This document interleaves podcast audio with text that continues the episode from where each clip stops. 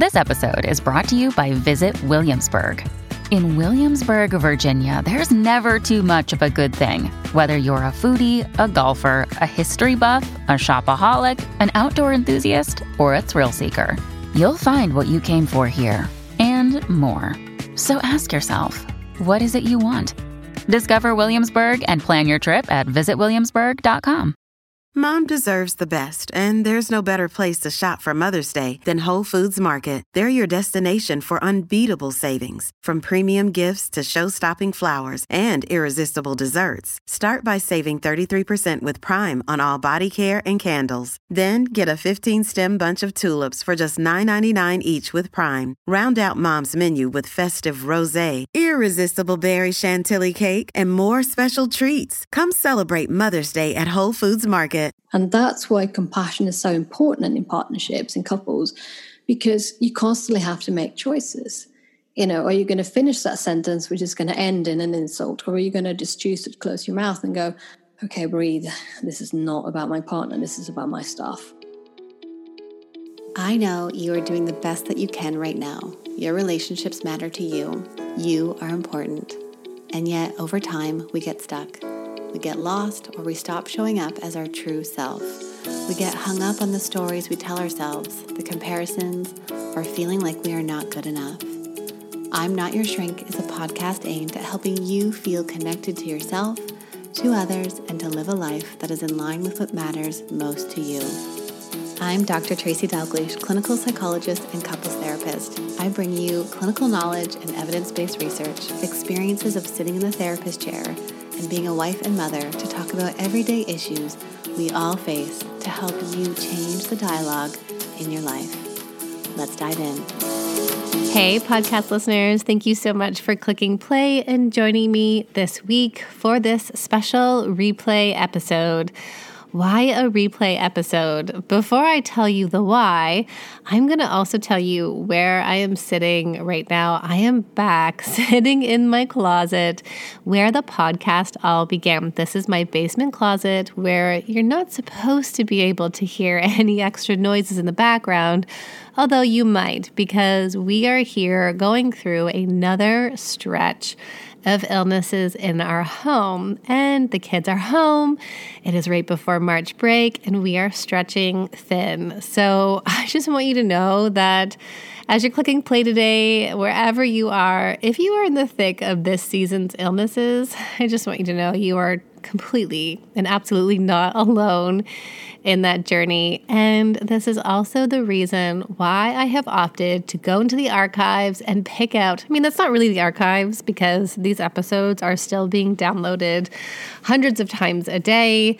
And uh, this episode is just absolutely worth another listen. It is still one that I frequently return to in my mind because it just had so many moments of yes and oh, this is so good. Before I have a chance to reintroduce today's guest, I want to remind you where you can go if you are looking for more help to feel like a team again in your relationship. I developed Be Connected with you in mind. It is my on demand membership space where women and couples join who are looking to feel like a team with their partner, remember why they said yes, and also so they can stop having that next conversation devolve into the next game of who's the bad guy and blaming each other.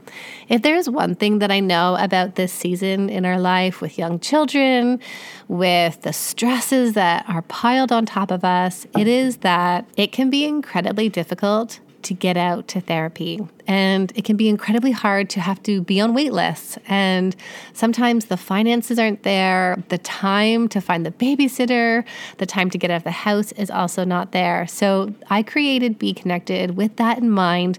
There are 12 core lessons where I teach you all of the skills and tools that I teach my clients in my office in terms of helping you improve your communication and feel more connected. On top of the videos and the guides inside the membership, membership space, I hold a monthly Q&A call and this is one of my favorite parts of the membership. It's my favorite part of the membership because I get a chance to sit with you and answer your question. And it is incredible to see the community that we are building in these Q&A calls where you are feeling supported by the other women in the program and also it's amazing to see the growth that the people are making inside Be Connected. If you're looking for more information, head to my website, drtracyd.com forward slash join, or you know where to find me on Instagram, Dr. Tracy D. Send me a DM and let's make sure that it is the right space for you. All right, let me tell you about today's guest. Michaela Thomas is a clinical psychologist, couples therapist, and founder of the private psychology practice, The Thomas Connection. She is most passionate about helping high striving, busy people find balance over burnout to live and love in a way which prioritizes connection over perfection. She is on a mission of showing couples how to stay compassionate and connected even when feeling under pressure or overwhelmed using her couple compassion courses or therapy. Her first book, The Lasting Connection, is out and it is a must grab. I highly recommend it. She has so much to offer in it let's go into today's episode. Michaela, I'm so excited to have you on the podcast today, where we are going to talk about relationships and compassion and how these two things really go hand in hand. But before we get started, can you tell us three things that make you who you are? Sure. Um, I guess part of that is my background, having been born and raised in Sweden and then having moved to the UK about 10 years ago. So being multicultural, um, being far away from family as such. Mm-hmm. And also um, motherhood, the fact that I've got a three and a half year old and I'm married. So that's kind of three things about me that goes beyond the sort of me as a business owner, as an entrepreneur, as a professional psychologist. Yes, absolutely. And so tell us a little bit about where you practice. So I've got um, a private practice called the Thomas Connection, which is based in London in the UK, but uh, more and more so now also online because I do online courses, one to one coaching and therapy online. And obviously, like most of us do now with the current situations of COVID 19, I've had to kind of adopt and pivot my business more and more online. So launching memberships and courses and and also do a lot of writing. So um, writing on my first book, which is almost finished. Oh, I and I've been following your journey with writing a book, and I am I, I I'm so thrilled for you, and I can't wait to read it. So we'll have to we'll have to share that when it comes out. So let, us talk a little bit about what you see happening for couples right now, because we are in this really difficult global crisis, and couples are struggling. Yeah, there really are. And I guess that comes back to how individuals are struggling. So there's obviously a strong link between how you are in yourself and your well being and how well your couple's relationship is. So that correlation goes both directions. So when you are having a hard time, maybe feeling low mood or feeling anxious, and there's there's a higher risk of your relationship also then struggling, being distressed. And vice versa as well, that when your relationship is going through a hard time, maybe you're fighting a lot or you're having disagreements, you're struggling to compromise, there's a high risk that you as an individual uh, is also going to struggle with your mental well-being, maybe being depressed or anxious. So that's the kind of couples therapy I originally trained in is um, uh, behavioral couples therapy, which is sort of evidence-based to treat um, couples where the relationship is stress is, linked to depression or anxiety and seeing that you know the, there's a greater chance of recovery and, and remaining well if you address both at the same time. So when you think about that looking at how anxious people are feeling now because we're in you know a global crisis it's understandable to be anxious. If then that relationship that correlation is still there and, and true which it is then you're bound to struggle more in your relationship as well. If you are not well, your relationship is more likely to be unwell. So we have to mm. keep that in mind that that is not meaning that there is anything wrong with your partnership. You may just be under a lot of pressure and stress at the moment, which is going to make your relationship more likely to be under stress and pressure. Support for today's episode comes from Cozy Earth. You know, I am all about caring for ourselves, especially in these busy years with our young kids. We are pulled in so many directions. But I think it's so important for us to find ways to nurture ourselves that require no additional time from us. I should probably let you in on one of my favorite things to do to look after me, and that is to get a good night's sleep on amazing sheets. I am beyond thrilled to bring you Cozy Earth's luxurious bedding products with an exclusive Mother's Day offer just for my listeners. We've got a code, it's shrink, S H R I N K, for 35% off at cozyearth.com. Now, I didn't believe it until I tried them, but I firmly stand by my sleep improving with the temperature regulating technology, which adapts to your body's needs. For the past year, I have not slept on any other brand of sheets. Cozy Earth uses the very best fabrics, materials, and wares, offering superior softness for you to sink into at the end of those long days.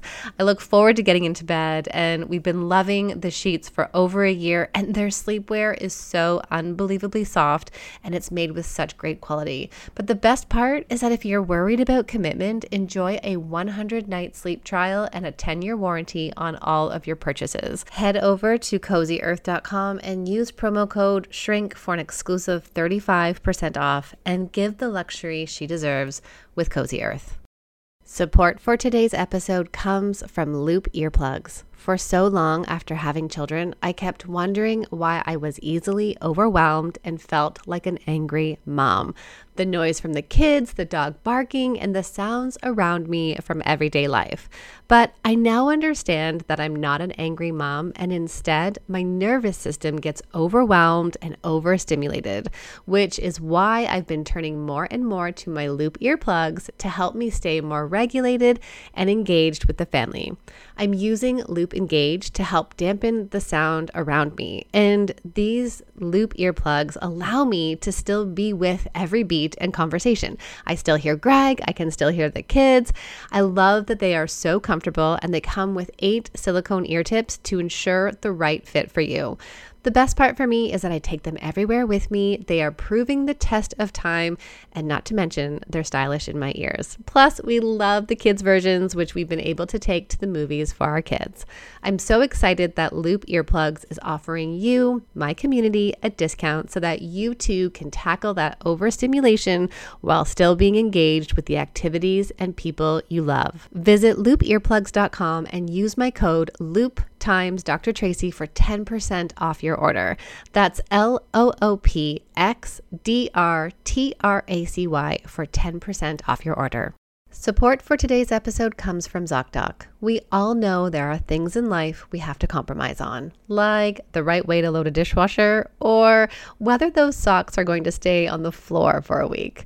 Okay, in all seriousness, but when it comes to your mental health, there is no compromise. So we don't need to go back to that one therapist or one physician who didn't align with what we need just because they're available right now. We don't need to compromise on the care we need for our overall wellness. Instead, this is where ZocDoc comes in. This is a place where you can find and book hundreds of types of doctors, including therapists, psychologists, and psychiatrists. And you can find someone who will make you feel comfortable, listen to you, and prioritize your well being. ZocDoc is a free app and website where you can search and compare hundreds of types of patient reviewed in network doctors, including mental health providers, and instantly book appointments with them online. You can search by location, availability, and insurance. Go to ZocDoc.com slash INYS and download the ZocDoc app for free. Then find and book a top rated doctor today. If I needed this app, this is one that I would be going to. That's zocdoc.com slash INYS and get the care that you need today. I really like how you emphasize that, that oftentimes people will come into my office and say, you know, we're just not meant to be together or we're fighting so much that it's not working. And we know that the work that we do as couples therapists is that there is this um, individual, the intrapersonal work that we do, but mm-hmm. then there's also working with the dynamic and how that works between two different, often very different people.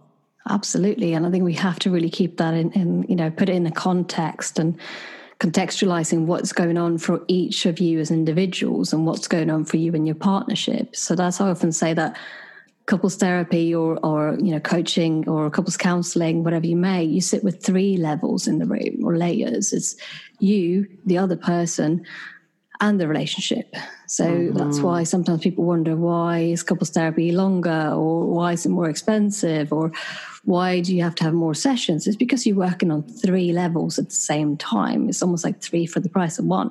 So that's why it's so important that if you do need that support right at the moment, to find someone who's highly skilled and able to manage that. There's a lot to juggle in the room at the same time without getting sucked into the vortex of the strong expressed emotion in the room. Mm-hmm. When you say the strong expressed emotion in the room, what what comes to mind? What would be that typical couple in your yeah, office? Yeah, it really, really, they really vary actually. And I think we often have this image of couples who are struggling in their relationship or in their marriage uh, as a couple that fights a lot all the time. And like that's kind of high levels of expressed emotion. Uh, I call those couples very flammable. So that's kind of a, um, a metaphor that I use uh, based on the fire triangle, triangle, where you think about fuel, heat, and oxygen. So the fuel is a sense of the shaping of each of you as, a, as an individual. What past experiences have you been through that shaped you to be the person you are? And that includes things like attachment style. What learning history have you had? Have you grown up in your in your childhood? What experiences you've had as a young adult? Previous relationships? Everything that makes you you. That's the fuel. So that's what you bring into the partnership. What's how flammable would that fuel be? How dry is it? And then you think about the the heat that you bring into it. So in order for us to spark, you know, to to cause a fire, if you may, that event that is a fire needs all those three things to happen. So then you need that heat. You know, high levels of expressed emotion means that maybe someone is very angry, very irritable, you know, likely to explode, you know, very quick to go into affect, if you may, go quick to go into emotion, and hard to maybe come down again, hard to regulate. The last bit is the air that you breathe into the partnership. You know, maybe you breathe in an air of criticism, you know, putting each other down, blaming and shaming, and kind of sense of being hostile, or maybe a lot of, um, uh, yeah, a lot of contempt or criticism. That means that you've already got kind of lightly flammable fuel because you've maybe had a rough time so far leading up to meeting this person in your life.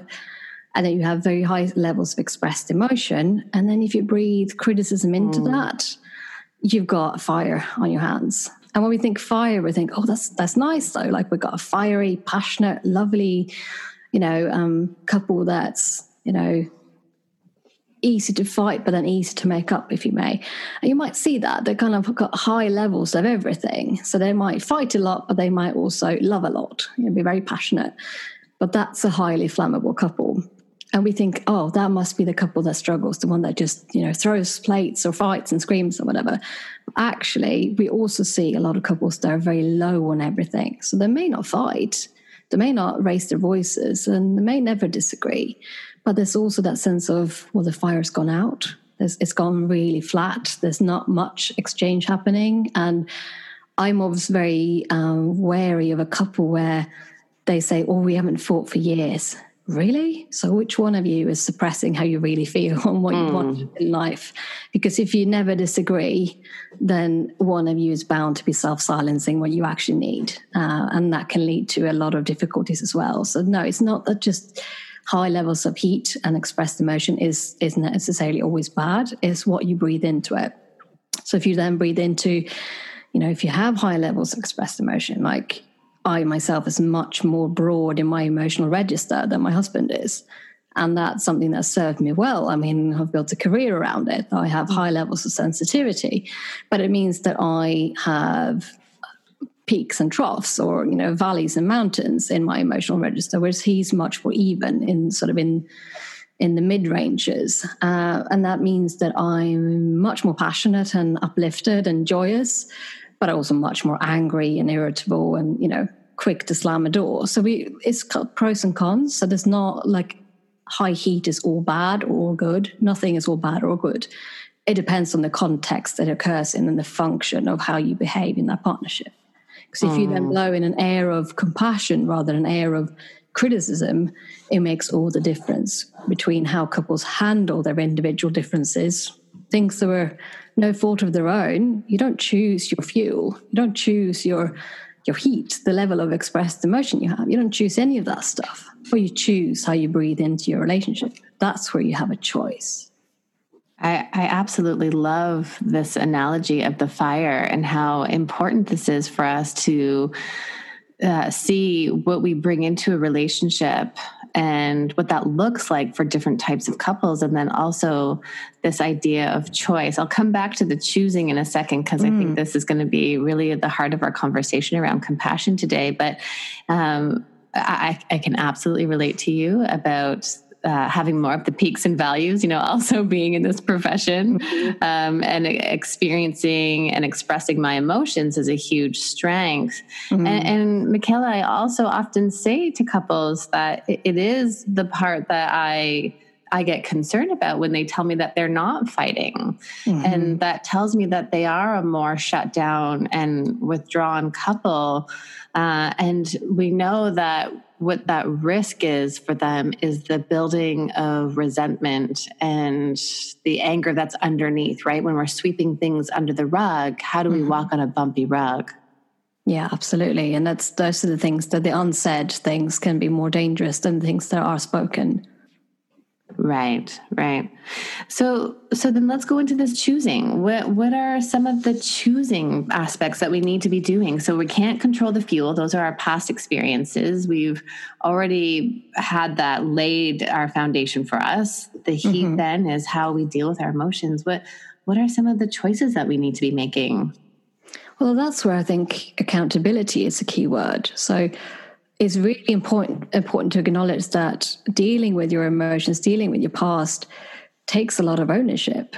You know, mm-hmm. um, I, I start my book, the the lasting connection, by thinking about an experience I had um, over a year ago when I went to a compassion retreat in Thailand, um, which is one of the many things I have to do to manage my own emotions and to to be able to do this profession that I'm in. So I was on my way there. I was jet lagged, obviously traveling to Thailand and I was speaking to a fellow psychologist who was really curious, wanting to hear more about my experience of couples because she was working with individuals.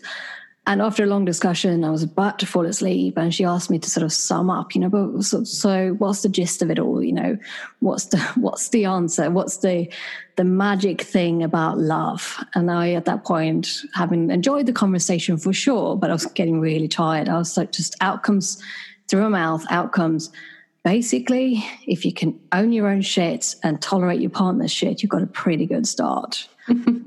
and obviously, having tried to make that slightly more eloquent in the book now, I've thought about it long and hard. And I think that is it that there's so much we've experienced in our life that is not our fault.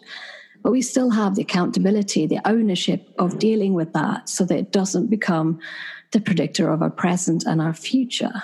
That's where you have a choice where you can choose to deal with what has been so you get a better future for, for yourself and for your partner. I often have, sorry, I often have a cu- couples where one partner will say, well, if they're triggered by what I say, then that's their issue. Mm-hmm. And so it's it's this blaming or not taking responsibility for the impact yeah. that they have on their partner. Absolutely. And then I would just ask ever so slightly flippantly at, at, this point, obviously, when you get into the meaty bits, you you usually have a good foundation of trust established. You usually have a, a bond between yourself and the couple. So I would just ask them, okay, uh-huh, how's that working out for you? Mm-hmm. You know, what, what's what does that lead to? If you think, well, that's your issue, that's got nothing to do with me, that's you being reactive, or it's just your own stuff. Okay, yeah, how has those conversations ended up for you? Has it ever led to the things that you want? And that comes back to choice again, choosing to act in line with what's important to you, what matters to you, taking you further towards the kind of values based life that you want. You know, if you, I often work with values with couples where we kind of discuss what is important to you, you know, and especially couples that are parents, I would often think, in a way that becomes even less and you know less blaming is to think well what values do you want your children to grow up with? You know what do you want to teach them? What lessons would you want to leave behind with them as a legacy, you know, often stuff comes out like, I just want them to be kind. I want them to be, you know, um, respectful of others and, you know, be able to be confident, you know, things like that, loving, caring. You know, very few people say, you know, I just want them to grow up to to act like assholes to other people. That, that doesn't come out of people's mouths. And that's where we then can begin that if that's how you want your children to grow up, how are you going to model that? How are you going to show them that this is how we behave to those we love if you act nothing like the value you want them to grow up with? Mm. And often that really hits home. You know, actually, I need to start to show them, not just with my words, but with my actions, the choices I make. And that might be showing them not just the argument, because, like we both established already, you know, actually not non-argumentative couples aren't necessarily healthy, but showing them, you know, there's a repair to this rupture. Mm-hmm. I can say, I'm really sorry. I, I, I am just really grumpy today. I haven't slept properly, and you know, out came something that wasn't at all what I wanted to say. You know, what I actually meant was this. And you show your children the the end to the argument, which is a repair, working on forgiveness, learning from what's happened, kind of more thinking of a, a growth mindset, if you may, that actually mistakes are likely to happen and what do we learn from them so that we can grow and make better choices next time. That's going to help their kids to navigate conflict, never showing them conflict uh, or showing them conflict and never looking at the, never modeling the resolution. That is going to take them further away from living a life that's worth living. I often ask my clients uh, two, two questions. One is, what did you learn about relationships watching your parents? Yeah. And the other one is, um, what did you learn about emotions watching your parents? And oh, yeah. and these these are such important questions, especially because we know often that when we ask the question, "Tell me about your childhood," um, people, and perhaps some people who are higher on avoidance um, or shutting down their own needs, mm-hmm. along with that avoidant attachment, will say, It was good. Yeah, everything was good. And as you start to ask more questions, you can start to see that they didn't see their parents touching physically, holding hands. They didn't see their parents working through conflict, and that this can be. Um, harmful to mm. to us to know then here we are in this relationship showing up how do we do this? This is hard. Yeah. We don't we don't we don't have models. And that repair is so important. It's funny, my five year old is now saying, Mommy, speak nicely. or or he'll, you know, pop out of the the the carrier that will push both of them in and he'll say, Mommy and Daddy, speak nicely to each other. And sometimes we're just talking heatedly about a conversation and it's not that we're criticizing each other, but other times it is that reminder of, hey buddy, thank you thank you for reminding me. You're right i do need to speak kindly to daddy and, and let me you know and repair that and show him how i can do that differently yeah and that's that's your barometer though. That shows you when you've started to veer away from that way of living life which is uh, you know, harder you know for sure. It's it takes a lot more effort to to choose to walk in line with your values than it is to just be on autopilot and just do whatever comes out or say whatever comes out of your mouth and do whatever comes as an urge in your mind. It takes a lot of effort to stop stop for a second and say whoa what, what's this what am I actually reacting to? Am I reacting reacting to the here and now, to this present conversation, or is it something else from the past that's kind of coming in, like you know, like a ghost in the machine that's rearing its ugly head? And it's it's important to acknowledge that you know uh, I'm really sorry that's it, I wasn't reacting to you. It's just mm, you know in my previous relationship I was often made you feel that my opinion didn't matter. So now when we were arguing, I start thinking I need to defend myself and I need to prove a point. Otherwise, I might be belittled like I was before. You know, that's where we're then coming back to owning our own shit and, and being communicative about what we've been through before. So many couples are, are fearful of talking about their past, thinking, oh, I shouldn't talk about past relationships because then they think maybe I'm still in love with that person. And it's not about that. It's about sharing the fuel, sharing the shaping of you, what's happened in past relationships, what lessons did that teach you? And what uh, vulnerability does that give you? What are you going to be on the lookout for? Because the brain operates on a better safe than sorry basis. We, have seen that now in COVID 19 for sure. We're all mm-hmm. really on the lookout, quite hyper vigilant for danger, especially the way our minds are being primed at the moment with, you know, control the virus, stay safe, and all that. So that's what the brain does. It's going to just operate on that basis of, well, I'm going to be on the lookout for danger so I do not get hurt again. And that's where that flammability comes into. Mm-hmm. That we have a constant threat mind that's looking out for threat. And then when, you know, like you're mentioning with shutdown, it's a response that's selected for us, not by us. I'm not, I'm not choosing actively to shut down or freeze or not respond. You know, we can often see that with one partner kind of just going into sort of stonewalling or not saying anything because on the inside if we'd measure the levels of stress hormone like cortisol and adrenaline in their blood at that moment it'd be sky high. They're overwhelmed by emotion but on the surface level you see nothing. You see well why aren't you saying anything? Do something. Are you feeling anything? But they're feeling so much that they can't react at all and they go into shutdown. Mm-hmm. and that's the thing that i really work with with um, building compassion for each of the partners. So building compassion for for yourself as well as for your partner understanding their threat what triggers them and what triggers you and knowing that they are definitely not necessarily the same things. So it comes back to the sense of well if it's your issue you know you're triggered by this and I'm not so that's your stuff.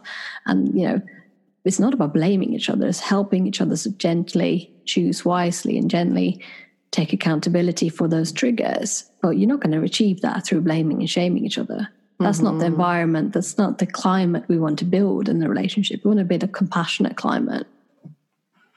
I, I, often tell couples that we our, our job is to co-create our experience that neither one of you are right or wrong there is mm. no right or wrong here but it's about co-creating and working together as this united front T- tell me more about this compassion piece because mm. i know that oftentimes when we start talking about compassion the response I often hear is, well, no, compassion, that will just make me weak, or how will I get mm-hmm. anything done? And I think this is such a powerful concept, but I know many people have a hard time understanding it. And that's where we also start. That's the very first thing I do with couples or when I work with individuals. Um, I often work with sort of high striving women who are very hard on themselves and might have that background where they always had to be doing things to feel good enough and you know their self-worth is very hinged upon achievement. So they really struggle to be kind and compassionate to themselves because it feels like it's self-indulgent. So that's where we go first it's just thinking about you know what do you think compassion is? And often you know a couple of good words come out or positive words if you may and thinking okay maybe that's about caring or understanding or empathy or being able to look after each other or nurturing but very quickly, you know, out comes the negatives as well. And that's where we look at our blocks and fears and resistances to compassion. And often we be things like, oh, maybe it's it's going to be a bit fluffy, or it's one of those things that other people can do for themselves, but not me, because it's, you know, then I would be selfish, self indulgent. Maybe it's pitying people, letting them off the hook. Um, those kind of um, things often come up that it's, I'm feeling sorry for myself. And yeah, you're right. It's that triggers thoughts and, and feelings around it where people often then aren't so kind to themselves because they feel that maybe, you know, if I did that, I, I wouldn't be able to achieve things anymore, uh, or other people might walk all over me. I might be a doormat. So we have to really understand that there are there are three parts to compassion, and and weakness is definitely not one of them. You know, it, the first bit is is caring having a caring commitment towards others and that's the bit that often is associated with compassion but yeah it's, it's about you know being benevolent and and looking after others but then often people don't take into account that there's two more um, legs to the stool of compassion if you may and the second part is uh, having clarity you know having wisdom about how you work how your partner works how the world works and what we all need and how, how we all work as, as human beings with really tricky, weird brains. Um, and if we don't have that clarity, how are we going to know what what is needed of us? How are we going to know when to show up with compassion for ourselves or others? And the last part is um, the last stool um, or leg to the stool is courage.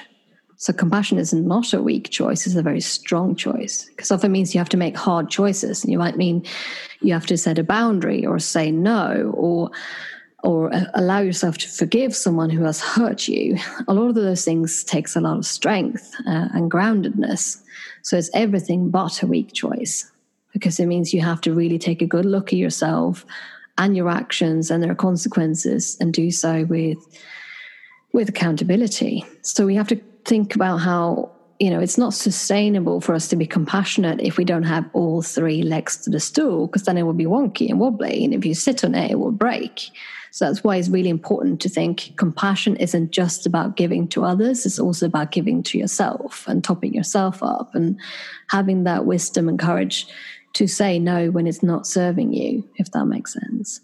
Absolutely. And it's the sense of it's hard to have true compassion for others. I think this is something Kristin Neff talks about in mm-hmm. her self compassion research. She says if it's, you, you can't have true compassion for others if you can't have compassion for yourself.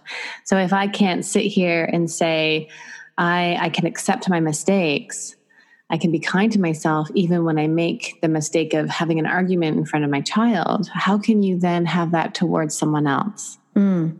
Uh, it's interesting though because we've got some really interesting research for around that of how you know, especially like healthcare professionals can continue to give, can continue to be compassionate to others, even when they're not to themselves. Oh. We have to really understand the three flows of compassion then. that, You know, we have a flow from ourselves out to others, you know, so from me to my husband, for instance, and then the flow from others to ourselves, our, our capacity and ability to receive kindness streaming in. So from my husband to myself.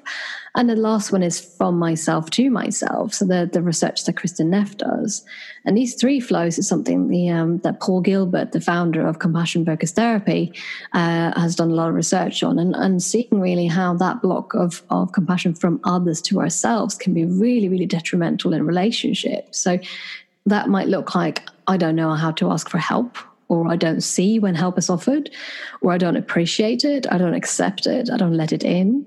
And that can be really difficult because then we're not being topped up ourselves. We might burn out, uh, we might be depleted, and then it's really, really hard to give we can see that in, like I said, about healthcare professionals who still feel they have a duty and an obligation to give to others, but they're doing so at their own detriment. So, yes, you can continue to be compassionate to others, but it's very, very hard and it costs you an arm and a leg. And that, that's mm-hmm. what I mm-hmm. often see in the sort of very perfectionistic clients I work with who can be very kind to others, but really struggle to be kind to themselves. And that mm-hmm. really has a hugely detrimental impact on your relationships because although you might have the values uh, of, of loving, caring, kindness, you will struggle to consistently show up in line with those values because you've got nothing left to give. The, the group that comes to mind uh, is the big group of my listeners, which is not mm-hmm. just women, but mothers. Yes, definitely. Where, where, where do you think mothers get stuck here?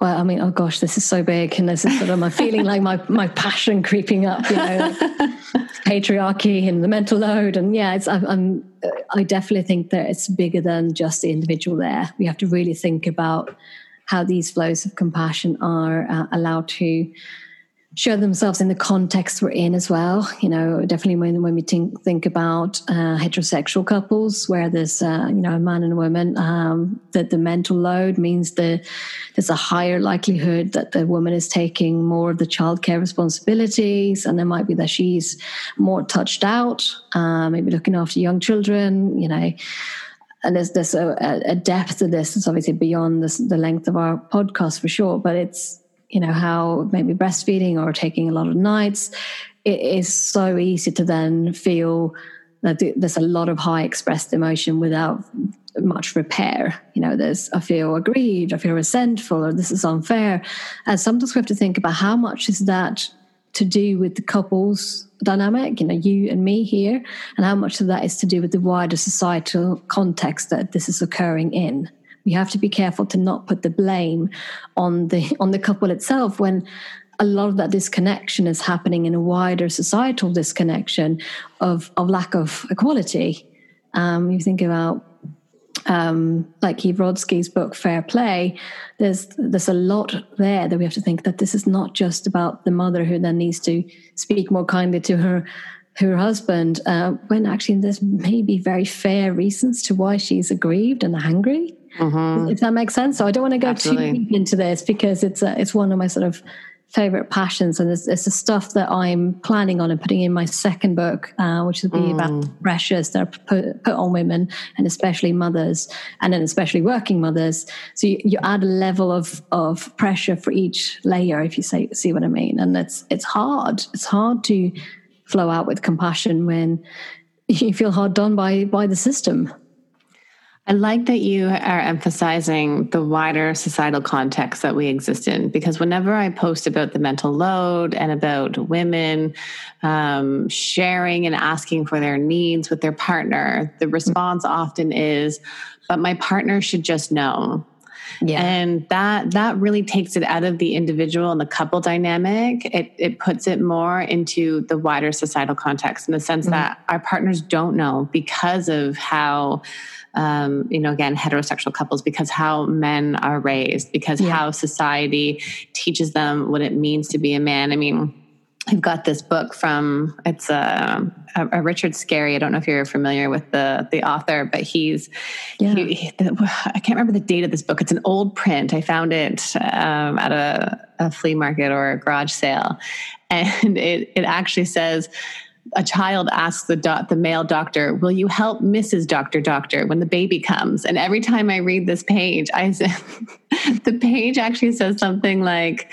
Um, he'll help out when he can but it's pretty he's pretty busy with his work and so i always change it to he will do his he will do just as much as mom does or something yeah, like that yeah. but yeah anyway so the the the bigger context is really important and taking that blame out of our partners because if we're getting stuck in that blame then mm-hmm. we're not going to be able to move forward through this okay so i won't take you off onto that side rail because i think we could definitely have a conversation about that but what Michaela, tell me a little bit about how um, compassion can show up in our relationships. Like, how could it mm. help us, and what kind of choices could we be making? Absolutely. I think I'm going to just strip it back a little bit further as well, just thinking about how do we define compassion? Because mm-hmm. there might be mm-hmm. listeners here who are kind of thinking, oh, what is compassion? Is that sort of a nice to have? Is that meaning just being a bit kind? And compassion is not the same as kindness. Kindness is obviously key. It's a very important value that we have. And there's hugely important kindness movements happening all over, um, which I very much endorse, but it's not it's beyond uh, just kindness, and it's because it's it, it's about the um, having the courage to to face hard things within yourself as well. It's a so, so the very sort of quite academic definition of compassion, which I'm going to give sort of a an easier um, easier explanation around as well, is that compassion is a sensitivity to the suffering of yourself and others, with a commitment to alleviate it and prevent its return. So what that means in plain English is that you know, given everything I know about myself, doesn't it make sense that I would struggle with this? Or given everything I know about my partner, doesn't it make sense that they would struggle with this, that they would feel this way right now? So stepping into their shoes, using empathy and being mindful and aware of, of their experiences, of our own experiences. And then the second part of that is essentially just giving a damn about what you find. You know, being mm-hmm. moved by the distress, being moved by the suffering in someone else and in yourself. Like, gosh, this is so hard right now what the commitment part is is that coming back to that choice. And how can i make a hard choice to to be helpful rather than harmful to myself or to my partner? And that's why compassion is so important in partnerships and couples because you constantly have to make choices. You know are you going to finish that sentence which is going to end in an insult or are you going to just choose to close your mouth and go okay, breathe. This is not about my partner. This is about my stuff. And you know what? That makes sense. It makes sense that I'm really angry right now when this has happened. But what can I do right now to be helpful? What can I do right now to be, you know, preventing further harm? So that's why I think compassion is, is very, very important because it helps us to to make the best choice in a bad situation not the perfect choice. Sometimes you have to choose between a rock and a hard place. Compassion gives you that much extra space to just slow down and reflect on how can I respond rather than just react. So that's why compassion is based on on mindfulness, which a lot of the listeners probably do know what it means, but we often think that it's sort of a, a nice to have kind of lovely uh, way of relaxing or getting a bit of rest. Um, and that's why a lot of my uh, clients struggle with the concept of mindfulness because they don't feel relaxed by it. Mm-hmm. They feel mm-hmm. really, you know, got really busy minds. They're wondering and they thinking, why can't I slow down? I'm sitting here, I can't switch off. And instead, my, my mind is bouncing around everywhere. And that's essentially what mindfulness is. It's just a capacity to notice when your mind has wandered off and then gently, without any blaming or shaming, you steer it back. So when you're in conversation with your partner and you're noticing your fists tightening because you're kind of feeling really angry, noticing what's going on in your body, oh, here, my temperature is going up, it's rising, and I'm about to explode. That's mindfulness. As you're noticing what's happening for you in this very moment. And the compassion part is then how do you choose wisely? You know, what do you react on and what do you let go? That's the bit that can give you sense of release and, and freedom that I don't have to be defined by my reactions. They're not chosen by me. They've been laid down over decades at this point. Most of us are when we come into our significant relationships, we've been existing for 20, 30 years for most of us. So that's a lot of shaping of you you can choose to let go of that so you don't have to be at the mercy of these experiences anymore. I'm like I'm I'm like yes I'm just nodding along because I'm like yes absolutely. I have to cut this out but I'm just like I'm just in awe listening to you Michaela. Well, I'm happy to hear that. Um, do let me know if I go off on one and uh, no no it's beautiful. Everything you have been saying it just so resonates with me with where I'm at with my own journey with the conversations I've been having with so many other people where you know this idea of pausing and noticing and instead of being so reactive right like we mm-hmm. we're just so reactive in our worlds and, and, rightfully so we have to be sometimes we have to be Absolutely. quick um, but but in our most important relationship to just slow down and to choose and to choose from this understanding mm-hmm. of ourself and of the other person in front of us. You know, one of the things that I'm always so amazed about is how we will speak to our partners versus the difference of how we will speak to a friend. Mm, or even a stranger. Or that a we stranger. kind of we might even sort of keep up with the appearances with someone who who we don't even know and then we might come home and let it all out so mm. i think there's a caveat there that much like any parent who's had a child in, in childcare or, uh, or school might know that they, may hear that their kid is behaving well in school and following all the rules and they come out they come home and just let it rip you know i don't know if you've mm. experienced that after a long oh, day yes. child up and you're like what on earth is going on and there's this angel baby at childcare and they come home and they're just a demon comes out and you're like they've just gone feral and that comes back to understanding with compassion that's the kind of the clarity bit the wisdom bit of understanding that this is what happens to human beings children or adults is that when we feel safe we can express everything. We can let all of it out and that's you know the good the bad and everything in between. Whereas in a place where we feel we have to conform and fit in and hustle for approval we will not let everything out. So that's not a, any sort of um, reflection on, on how your partner feels about you other than the fact that they feel safe and they love you. Right. Now we have to balance that, of course. We cannot come home and treat our partner in a shitty way just because we think I feel safe with you. I'm just going to rant and, and, you know, you wouldn't believe what they said at work today and blah, blah, blah. And then you created an atmosphere, uh, you know, a climate which is just about hostility and anger and release. It's not about emotionally dumping on your partner, but it's, it's acknowledging that, you know what, I feel safe enough to express what's on my mind with you and knowing that you're going to still be here. Much mm-hmm. like that mm-hmm. parent is still going to be there for that child. We might get annoyed and angry with them, but the repair always comes. Mm-hmm. That's why it's so important to understand that you know compassionate love and com- compassionate communication isn't about always having nicey nice and uh, always being your best self it's about being allowing yourself to love the other self as well you know, I call that the the goblin. You know, imagine you're coming home and your partner is a little bit late and you're sitting there like an argumentative goblin ready to strike. that is not the best you. That is not you you on your really good day, your compassionate self. That is you on your shitty day. uh, you know, some within compassion, we think of that as your dark side. Uh, that's sort of based on Jungian psychology. Of mm-hmm. there are sides to you that you do not like, and there are sides to your partner that you do not like. So that that dark side of the moon is still part of your partner, part of you. We have to have compassion for our dark sides as well. Otherwise, we would always be under this pressure to be perfect, to never let negative emotions out, never lose our shit, um, if you may. Mm-hmm. That's not going to work. We need to show ourselves loving kindness and acceptance of all the parts of us, even the bits we don't like. And that's again where that repairing of that rupture comes in that you do not have to get it right 100% of the time in your partnership or in your parenting. It's around 30% of the time you'll get it right. You'll be walking right in line with those values, being loving and caring, supporting your partner when they've had a hard day at work, and about 30% of the time, you will go, uh-huh, uh, yeah, and, and be distracted and think that you've listened, but you haven't really. and 30% of the time, and this obviously does not add up to 100%, do not worry, this is not a mathematical equation, but about 30% of the time or a third of the time, you will be spending repairing it, owning your mistakes, saying, I'm really sorry, I switched off a little bit. Can you say that again? Uh, and getting that forgiveness, getting the understanding. And that's okay when you've built a good foundation. Mm-hmm. You build a connection.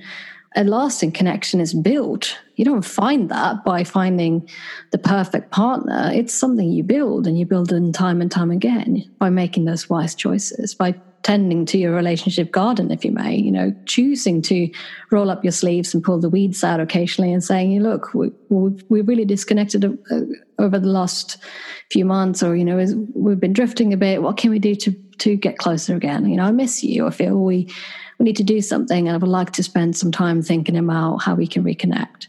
That is you pulling some weeds out. Mm-hmm. Does that make sense? Absolutely. And I'm just thinking one of the biggest lessons I've learned in my own relationship is just to not try to be perfect because I'm mm-hmm. not going to be perfect. And I have so many demands. I mean, we all have so many demands um, and experiences. You know, you think of our, like you had said, our past fuel that comes in and also mm-hmm. how we react to the context that we're living in. And I think letting go of the need to be right has been really big for me, but then also quickly being able to repair. I give myself that permission to struggle and to be angry sometimes and to be frustrated with what's happening, whether it's within myself or between my partner and I but then also coming back to it and not letting it. And, and I used to do that early on because I, I kept trying to be the perfect partner and to not have, you know, whatever that looked like, to not have to be upset about something or to have a need not fulfilled. But now it's more about going back and saying, mm. hey, you know, I was short there and I'm really struggling with this and I see what's going on for me. And, and I'm also really sorry that I showed up that way. Mm.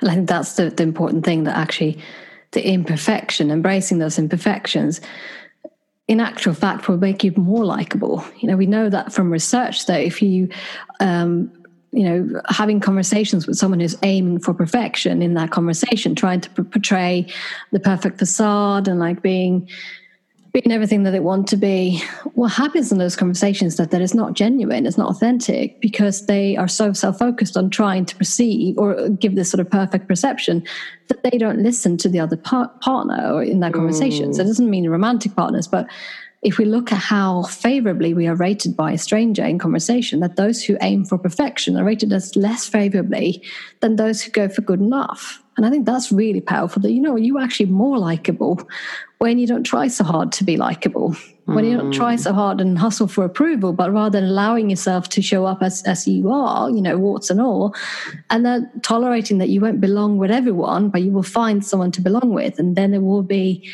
there will be less hustle around it. And I think that's very important when we enter um, partnerships, when we look for a partner. You know, I don't just support people, who, you know, who are having struggles in their marriage or in their relationship.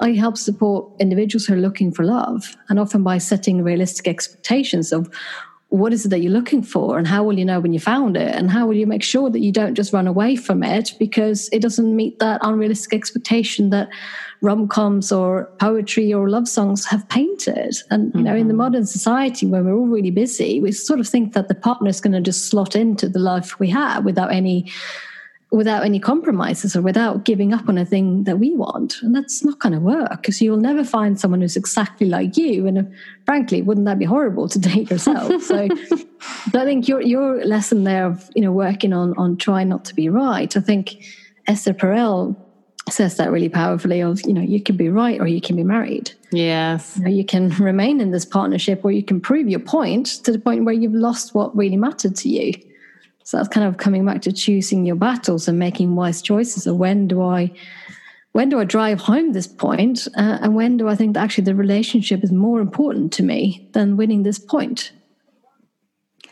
So, how do we then show up in our relationships using compassion in the ways we communicate? What, what, hmm. what, would what could we help? Because because I know you and I are talking about this at, at a higher level, but let's break this down for what could the listener start to do in their relationships? I think the biggest thing is to start with you, understanding through that through no fault of your own, there will be things that trigger you. So start with yourself and understand that if you change you, you will change your relationship. It's not about getting your partner to realize all their faults and shortcomings and, you know, well, he does this or she doesn't do that. It's about what, what do I do too much of? What do I not do enough of? And what do I do well? You know, relationships is not about winning a war, it's about living a life, isn't it? So we want to really make sure that we can look at those things of, in behavioral terms, what am I doing too much of? You know, maybe I'm picking fights too much, or I'm starting conversations when I'm actually really tired, or I'm not thinking before I'm acting. Okay, so that's maybe something I can take ownership of. I'm doing too much of that, or maybe I'm interrupting too much. Something I could do is to try to pause and breathe slowly and like let the seconds tick past mm. listening you know but that's something i concretely can do. So i can maybe try to focus my attention on my partner. What are they actually really saying before i jump in? You know sitting on your hands if you may. Maybe you're not doing enough of you know giving your partner appreciation or saying thanks for things that they do for you because you think well then they must know that i i appreciate that. But most of us don't. Most of us need to have it spelled out say i really appreciate it when you uh, when you let me um, have a line this morning. I was so shattered after having been up in the night. I really appreciate that you took the kids downstairs so I could get another hour's sleep. That's all it takes. I mean, that took me, what, 10 seconds? And mm-hmm. that has then mm-hmm. reinforced and strengthened that partner's response of giving you the lie and making it more likely to happen next time there's this element here that we know that for every one negative statement, which sticks on us like Velcro, we need mm-hmm. five positive statements, which we know that from the research from Gottman. And we know that yeah. the positive statements are like Teflon, it just slides off. And so we do need to be aware of you know shoring up our partners letting them know that we see them and we appreciate them and we value their presence in our life yeah, absolutely. And that's where we come back to that sense of accepting compassion flowing in that I've seen in, in certainly in the, the partnerships I've guided. So a lot of partners struggle to accept the appreciation. So it's not as easy as just doing a gratitude journal. You have to really check in with your partner. Is that are they receiving this? Because that sense of Velcro and Teflon, I think Rick, Hanson talks beautifully about that as well, of how you know actually the positivity can really sort of slide off us um, like like Teflon. So we have uh-huh. to really, really uh-huh. make sure that we allow it to stick around in the in the frying pan for a bit. You know, actually, can we stick it to the non-stick by saying, you know what, actually, can you just I just want to say it one more time. I, I, know you've heard it, but I just want to really say it that, that you, so that you understand how much I appreciated that you gave me some time to myself this weekend. It really meant the world to me. So coming to those softer emotions underneath of showing your appreciation, not just saying, oh, thank you, that was nice, but connecting it to your emotional experience. So that's again coming back to the ownership of you. You know, I appreciated this because it made me feel valued and it made me feel more relaxed. So I'm then feeling more like, you know, keen towards having a nice dinner with you this evening because you gave me lots of time to rest and recover. And the thing about compassionate communication is it sounds really weird and clunky when you first learn to do it. Because again through no fault of your own you've been shaped by society and how to have conversations and we watched it on tv and it's not actually that helpful. Mm-hmm. because it's about making it quick. Fast fast fast quick quick quick. And that is what happens when we don't allow the time for the grayscale and how you say it. Not just what you say but also checking in with yourself of your tone of voice um, you know, your posture, how you're standing, how are you speaking, what's your facial expression looking like. Um, all of those non-verbal things really matter as much as what you say. Because if you're saying, I really appreciate that you unloaded the dishwasher, of course, I appreciate that. What your partner is going to take away is the threat in your voice, and it's going to get their threat system going as well. They're going to mm-hmm. just hear the nonverbal cues behind that. Or if you're rolling your eyes as, as, at the same time as you're saying, Great, you took the kids out this morning, lovely. Um, you know, it's like, Oh, that's lovely and passive aggressive, isn't it? so we have to just think about how you say things as well and putting your, yourself in your partner's shoes to, to reduce that threat through validation and appreciation and bringing you closer together through that. So compassion and communication. I, I want to emphasize this point yeah, right here because I can. I'm thinking of some of the couples I've worked with, and where the the sticking point was, and you've already said it that we need to do the individual and our internal work. Um, but some of that, sometimes that sticking point is a couple, like a female partner will say, "You want me to give you gold stars? You want me to shore you up when I already do all this stuff?" And and this is the internal stuff of, you know, this is what I teach women in my membership that we have to be be willing to change for ourselves because it will feel different mm-hmm. for us. That then it will impact our relationship. Then we know from systems theory that as one person changes, the other person will change change in response to that. So if we start to give our partners these pieces, they will also respond differently to that. Absolutely, and that's that's the thing about putting in that context. That yes, in the ideal world, your uh, your male partner, if you're in a hetero couple, would know what you're thinking, what you're feeling, and what you want. But so many women also haven't learned to express to themselves what they're mm-hmm. thinking, feeling, and what they want. So how on earth is their partner going to do that mind reading where they can figure out and be a step ahead of you of what you want and need? It's just not possible. So we have to think about compassion again, I guess, in that context of you know, it's not my fault uh, that I've been raised this way, but I can take ownership and accountability of what I do. I do to to change that. You know, to change the dialogue, and that can be that can be really difficult to do. And this is why compassion is not a weak, fluffy choice. It's it's a courageous one to keep showing up and keep having that conversations and, and understand when you get caught up in in the patriarchy it's of, of, getting caught up in gender roles. It's not your fault. It's bigger than you.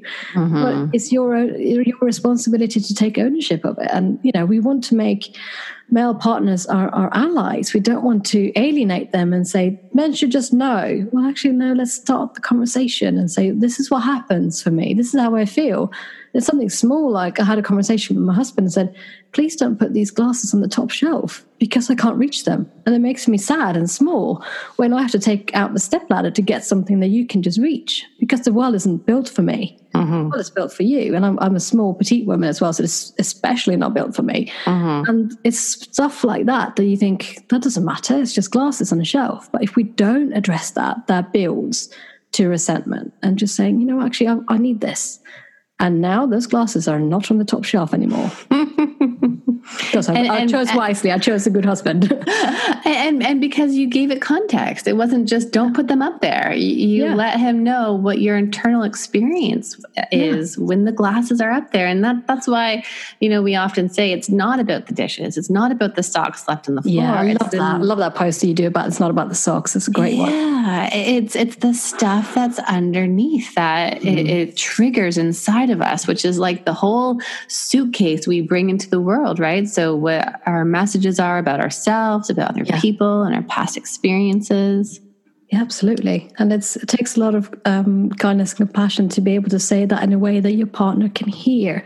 It's about then kind of turning down the heat on that, turning down the volume on the radio. And no, it's not necessarily fair that we should have to do that. They should just get it. But you know what? Actually, you want to you want to catch more flies with honey, right? You want to just do what's going to work. So I often mm-hmm. talk about workability with couples. So, you know, how are you going to get your message across? And often it's, you know, if you just express that with anger, hostility, and like swearing and saying, don't put the flipping glass on the top shelf, blah, blah, blah, they're less likely to do it because that gets their threat system up. So it's not like mm-hmm. giving them gold stars and like, um, patronizing them for, well done, you emptied the dishwasher once in a quarter. It's not about that. It's saying, you know what, thank you for listening. Or thank, thank you for hearing me. Putting those glasses up on the middle shelf, it means a lot to me because it means listen, you listen to me. Hmm. Seriously, we don't take the time to validate and give the appreciation for when our request has been executed. And then we really need to do that. Mm-hmm. So, so, Michaela, just as we're wrapping up here, what is your top relationship tip for couples? Obviously, it's hard to boil it down to just the one thing, but I would just emphasize that wherever you are, wherever you go, there you are. So if you think that this relationship isn't working out because there's something wrong with your partner and you leave this partnership and you go somewhere else to meet another partner, there you are. Mm-hmm. You got to a new mm-hmm. place, but there you are with all of your fuel, all of your experiences, all the shaping of you, all your expressed emotion, all the air you breathe into partnerships, the patterns you bring with you. So before you consider leaving this partnership, just think about what have you brought to it you know so because wherever you go there you are so thinking about what you can change in yourself to change your partnership that when you look after yourself you look after your partnership and obviously that said there are partnerships that aren't meant to be. The ones that are costing you more than they're worth. And that's we were not trying to think of using compassion as a way to stay in a destructive relationship. Using compassion as a way to be able to say i'm done and i need to go. So that's my top tip is to really think about yourself and what you bring to the equation and what can you take accountability for? And when do you think enough is enough? And I need to move on from this.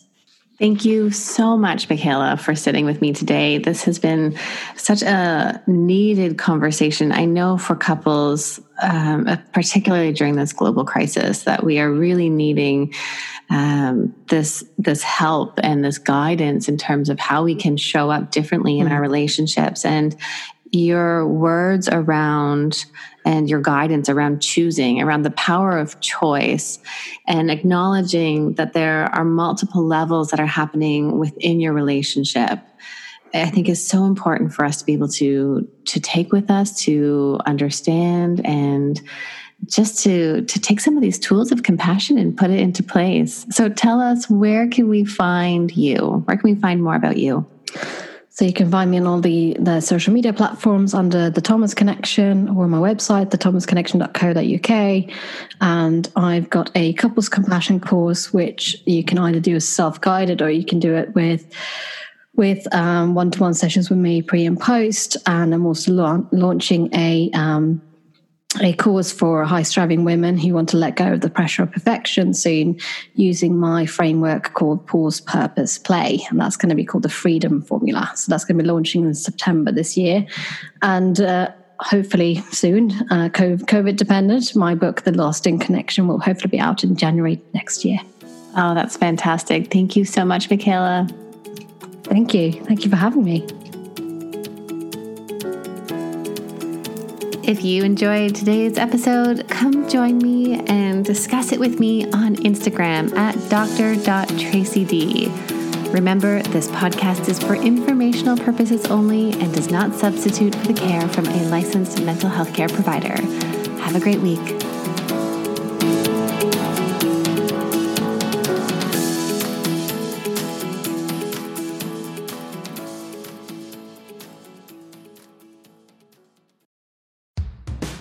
What's up, guys? I'm Gabrielle Stone, host of FML Talk. After being love bombed, married, and cheated on, trust me, I've got some perspective on love, heartbreak, trauma, and healing. FML Talk has become weekly therapy for my listeners, where I give you a safe space to heal with, of course, a few F bombs thrown in fun girl talk episodes, solo episodes that will guide you on your healing journey, and guests with stories that will leave your jaw on the floor. Grab a cocktail and come hang with me every Wednesday on FML Talk.